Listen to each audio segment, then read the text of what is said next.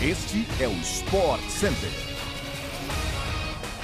Ótimo dia para você! Estamos chegando com mais uma edição do nosso podcast do SportsCenter, que vai ao ar de segunda a sexta-feira, às seis da manhã, além de uma edição extra, sextas à tarde.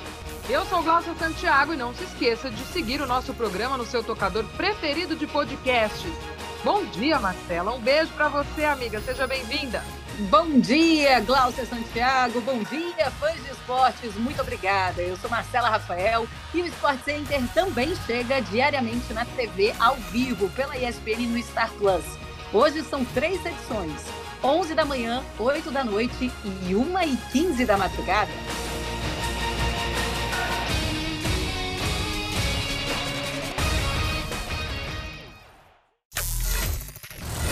Depois de treinar na manhã da terça-feira, o Corinthians deixou o C T Joaquim Grava à tarde em direção ao Rio de Janeiro, onde vai disputar o jogo de volta da final da Copa do Brasil contra o Flamengo.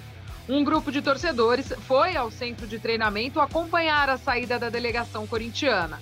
A festa contou com sinalizadores, fumaça preta e branca e muita cantoria.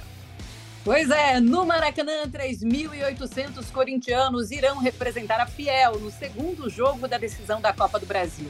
A equipe chegou ao Rio de Janeiro no final da tarde desta terça-feira e vai se concentrar em hotel de Copacabana até horas antes da partida, que começa às nove e quarenta e cinco. Como um gol pode determinar o campeão, os olhares estarão nos goleadores. E além de jogarem em casa, Gabriel e Pedro têm na temporada o dobro de gols de Roger Guedes, o artilheiro do Corinthians. Pelo lado do mandante Flamengo, Gabriel tem vinte e oito gols em cinquenta e nove jogos no ano e Pedro fez vinte e sete gols em cinquenta e seis partidas. Do outro lado do campo, deverá estar Roger Guedes, do Corinthians, com quatorze gols em cinquenta e oito partidas. Para equilibrar o poder ofensivo no Maracanã, o Corinthians conta com o recém-chegado Yuri Alberto, que estreou na equipe no segundo semestre e em vinte e um jogos tem oito gols marcados, se garantindo como vice-artilheiro do Corinthians. Com o placar em zero a zero na ida, novo empate no Rio de Janeiro leva a decisão para os pênaltis. Quem vencer no tempo normal, obviamente, é campeão. Agora é oficial, a França não vai contar com o volante Kanté na Copa do Mundo. Em comunicado nesta terça, o Chelsea informou que o jogador de trinta e um anos passou por cirurgia na coxa e só deve voltar aos gramados em quatro meses. Segundo o clube inglês, a decisão pelo procedimento cirúrgico foi feita pelo atleta, em conjunto com os médicos do clube. Kanté teve uma lesão na coxa no início da temporada e sofreu uma recaída nas últimas semanas. A ausência do meio-campista no Mundial do Qatar é esperada. O volante fez apenas duas partidas com o Chelsea na temporada. Ele não entra em campo desde o empate por dois a dois com o Tottenham, no dia quatorze de agosto. O dia, porém, não foi só de más notícias para a França. O meio-campista Pogba, da Juventus, retornou aos treinos na terça-feira e entrou na reta final de tratamento da sua lesão no joelho direito. O fã da Premier League acompanha grandes confrontos nesta quarta-feira, como o duelo do Chelsea contra o Brentford, fora de casa, às três e meia. No mesmo horário, um jogão exclusivo no Star Plus entre Liverpool e West Ham. A grande atração fica por conta de Manchester United e Tottenham, às quatro e quinze, na tela da E S P N pelo Star Plus. O belga Courtois acredita que nenhum goleiro vai conseguir ganhar o Bola de Ouro, prêmio dado pela revista France Football ao melhor jogador do mundo. O camisa um do Real Madrid criticou a organização da eleição, alegando que os arqueiros acabam sendo menos considerados do que os jogadores de linha. Ele levou o troféu Yashin de melhor goleiro da temporada vinte e um vinte e dois.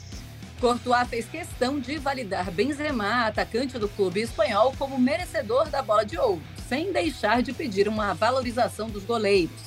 O jogador disse não saber mais o que precisa fazer depois do desempenho na última temporada e apenas o sétimo lugar no troféu.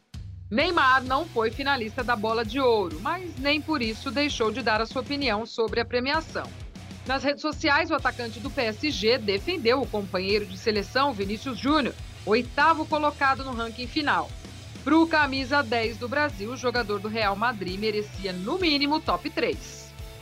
Vinícius Júnior, que estará em um grande confronto exclusivo na tela do Star Plus. E o Fã de Esporte acompanha a partir das quatro horas da tarde. O Elite recebe o Real Madrid e você só assiste com a gente no Star Plus. Em sua última chance de chegar ao top oito do mundo e ir ao W T A Finals, Bia Haddad segue viva em apenas uma das frentes no torneio em Guadalajara, no México. A brasileira venceu nas duplas, ao lado de Ana Danilina, mas estreou com derrota na competição de simples.